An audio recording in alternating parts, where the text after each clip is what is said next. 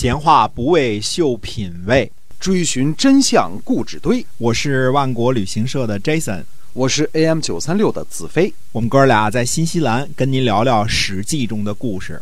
各位亲爱的听友们，大家好，欢迎收听《史记》中的故事，是由新西兰万国旅行社的 Jason 为您讲的。新西兰万国旅行社呢是本地家有二十二年的这样的旅行企业啊，是携程上唯一没有差评的。我们的南北岛团呢是天天发团，不赶路，不购物，而且会让您吃喝玩乐呢非常的舒服。嗯啊，好，请关注一下新西兰万国旅行社。呃，我们上次呢讲了讲三川，这个在战国中期呢，这是一个地理位置啊。后来这个秦设了三川郡，呃，设作一个整个的一个郡。那这个地方呢，实际上呢，就是我们说啊，沿着呃洛河、黄河等由西向东的比较低平的地势啊。嗯那么这个秦武王呢，是去秦国的边境城市西壤建甘茂的。与甘茂的这个盟誓呢，成为西壤之盟。后面的故事发展，我们能看出来啊，甘茂的就这个忧虑啊，绝非没有道理啊，嗯绝对是有道理的啊。我们前面讲过呢，秦武王继位后呢，为了排挤张仪，启用了公孙衍、甘茂、处理机。还有一个呢，叫公孙显等人。公孙显呢，又被记录为公孙氏或者是公孙好啊，嗯这个这是同一个人啊。这个受到重用，这些人怎么说呢？但是实际上，公孙显这个人呢，在历史当中的这个记录呢，并不是特别的多。那不是特别的多，我们知道呢，只是一朝天子一朝臣。秦武王继位之后呢，换了很多新的臣子，张仪等老派儿的不受重用了，张仪和张匡呢都离开了秦国了，这是新的一波臣子。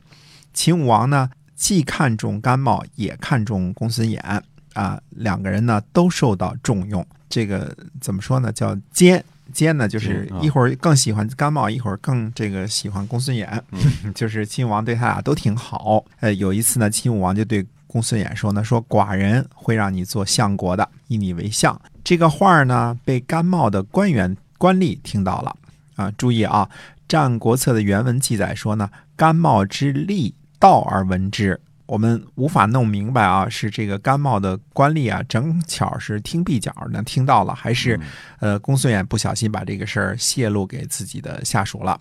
呃，我个人判断呢，后者的可能性是比较大。道而闻之，就是这个，就是道听途说的这个意思啊，就是有点消息透露出来了。那么公孙衍呢，是那个时期的著名的纵横家。我们说连连横、连横和合纵两个战国时期的主要谋略呢，很可能都是公孙衍先生自己发明的啊。哪个好用就用哪个，哪个有用就用哪个，只要对自己有利就好了。那么公孙衍手下呢有参谋人员共同商议计策，这是肯定的。秦武王呢对公孙衍许诺说准备立他为相国。公孙衍呢和手下人商量此事是再正常不过的事儿了，跟手下人说说嘛，对吧？这个事儿将来大王可能用我做这个相国。不过呢，世界上就没有不透风的墙，什么想法呀？只要从嘴里说出来，那就没有什么秘密可言了。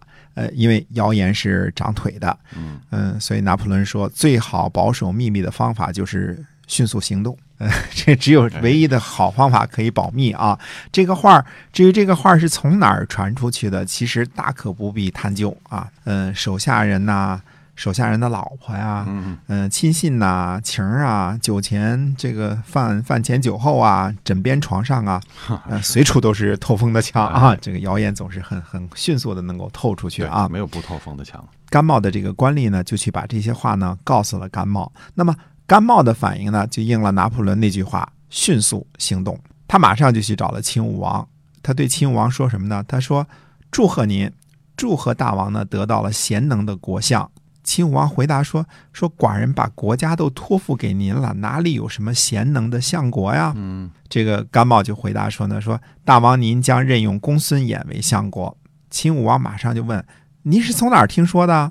甘茂回答说呢：“是公孙衍告诉臣的。”秦武王对于公孙衍泄露自己这个给他的许诺这件事情非常的生气啊，就逐走了公孙衍啊。嗯但是我们确实不知道呢，因为《战国策》里边不记年月，嗯、也不记是谁哪个王是吧？哪个嗯哪个号？那这个事情的发生呢，有可能是在益阳之战之前，也有可能是在益阳之战之后啊啊。我们这个是不确定它的时间性的啊。那么稍微来分析一下甘茂同学的这个计谋啊。嗯第一点呢，类似秦武王说将要任用公孙衍做相国这件事呢，对自己肯定是不利的，对对吧？嗯因为相国职位有限嘛，任用了公孙衍，可能就没自个儿的份儿了。为了升级和涨工资，呃，这事儿呢必须得弄清楚。嗯，可是这种道听途说的事儿呢，其实是无法求证的。你怎么问去啊？就刨根问问底儿的问，你也问不清楚，弄不好还传出一些有的没的啊。嗯你看那谁谁谁在追这事儿呢？呃，谣言可能这个更走样儿，呃，结果可能变得更坏。所以上策呢，就是去找当事人澄清啊，嗯对吧？嗯呃，问个清楚。那么直接就去问秦武王，这是上上计。第二点呢，呃，要夸夸甘茂这个随机应变的本事。首先呢，恭喜秦武王得以什么呀？察言观色。嗯结果呢，秦武王一口抵赖，说要托国事给您呐，先生，对吧？嗯呃，哪里又去找什么其他的贤能的相国呢？哎，秦武王毕竟还是年轻啊，比较嫩啊，这事儿呢抵赖其实也赖不掉哎啊，而且神情呢肯定会泄密。对，呃，甘茂察言观色的这个结论是呢，这事儿是真的，并非捕风捉影。第三点呢，确认了此事属实之后呢，就抛出了试探升级版。那您就是要选公孙远为相国，嗯、以秦武王这个不谙世事啊，呃，这个吃惊的神情可以想象啊。您怎么听说的、啊？对吧？哎 您怎么听说的？哎，这种这是种，呃，眼睛一睁啊，对吧？嗯哎，这件事儿呢，从秦武王嘴里呢，等于是得到了第二次的确认，等于秦武王把这个事情给再确认了一下嗯啊。之后一点呢，就开始下药了，就给出这个致命的一击了，是公孙衍告诉我的。啊这个药呢是自己硬编的，这是在陷害公孙衍的。嗯嗯，这样大白天的编瞎话呢，有没有风险呢？有一点点儿，但是不大啊。因为这件事儿呢，确确于情面呢，百分之九十九、九十八笃定呢，秦武王不会这个把公孙衍找来当面三曹对案。你到底是不是把这事儿说给这什么了？没法收拾了嘛，对吧？人情世故如此嘛。就算出现这种事儿，那就硬赖吧，反正也是百口莫辩。虽然有一点点儿冒险，但是胜算很大。果然一击中地。公元前三百零九年，很可能是这个时候啊，公孙衍这个被驱逐之后呢，秦武王任用初里基为左丞相，甘茂为右丞相。你看看。左右两个丞相，但是没有公孙衍啥事儿了，这肯定是呃想象之中，应该是在这个时候被逐走的。这个甘茂这个人，这个心计之深呐、应变能力之强啊，呃，其实想想都后怕。秦武王贵为国君，但是还真不是甘茂的对手啊。公孙衍同学呢，在秦国的仕途就此终结嗯啊，没有继续这个拿工资的份儿了啊。这个歇菜了哎，歇菜了，哎嗯，通告费没了啊。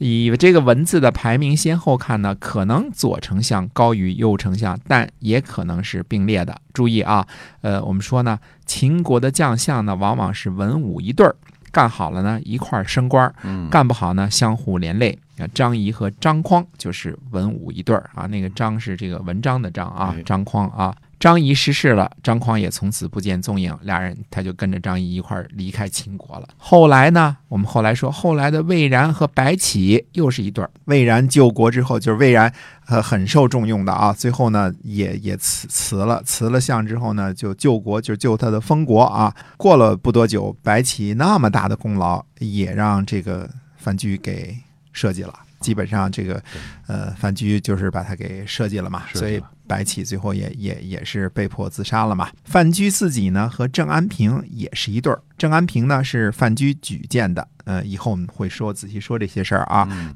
郑安平出事儿之后呢，范雎就寝食不安，呃，很快就退出政坛了。